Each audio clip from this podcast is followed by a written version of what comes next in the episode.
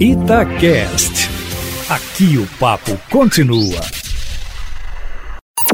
Em cima do papo, com Edilene Lopes. Monitoramentos de intenção eleitoral e popularidade feitos por partidos em Minas, conforme o que nós apuramos nos bastidores, com integrantes dessas legendas, mostram o prefeito Alexandre Calil do PSD forte na região metropolitana e o governador Romeu Zema do Novo forte no interior do estado. Com essa informação, ambos têm buscado a melhor estratégia para chegarem com mais chances em 2022, na eleição para o governo do estado. Zema tem apostado nas agendas no interior, anunciando que pode ser feito com recursos do acordo com a Vale, que dependem de aprovação da Assembleia.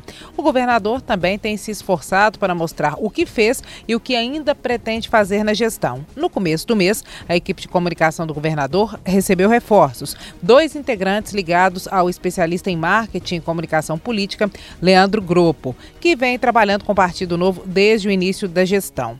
A expectativa do grupo de Calil é que a tendência dele seja de crescimento no interior, à medida que que a visibilidade em uma eventual campanha eleitoral aumente. Zema, que já é popular no interior do estado, tem a desvantagem de não ter sido confrontado ainda, segundo interlocutores do meio político. Aqui na região metropolitana, além de mostrar força entre o eleitorado, Calil tem como aliados prefeitos das duas maiores cidades. Contagem, que é comandada por Marília Campos, do PT, Partido dos Trabalhadores que cobiça Alexandre Calil para 2022, e Vitório Medioli, que é prefeito de Betim e até então está no PSD, que é o partido de Calil.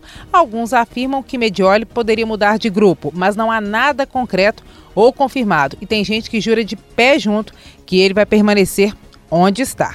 O prefeito da capital também teve nos últimos anos como aliado de primeira ordem o presidente da Assembleia Legislativa, Agostinho Patrus, do PV. A gente vem falando que todo dia que a relação entre governo do estado e Assembleia Legislativa não anda nada bem, né, Eustáquio? São muitas forças atuando no mesmo campo, meu amigo. É muita água para rolar até 2022. Quando eu era pequena, eu e meu irmão, minha mãe gostava muito de jogar xadrez e jogar dama com a gente.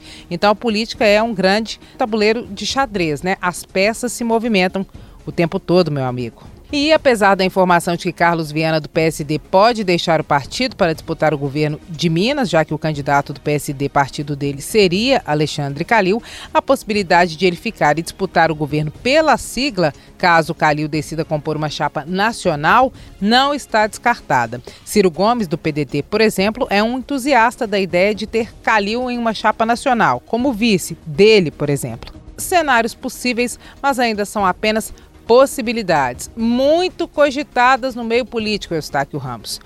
E para dar uma notícia boa, boas novas. Mais cedo a gente já deu essa informação, mas eu sei que os ouvintes do plantão da cidade ficam ligadinhos, não custa nada repetir.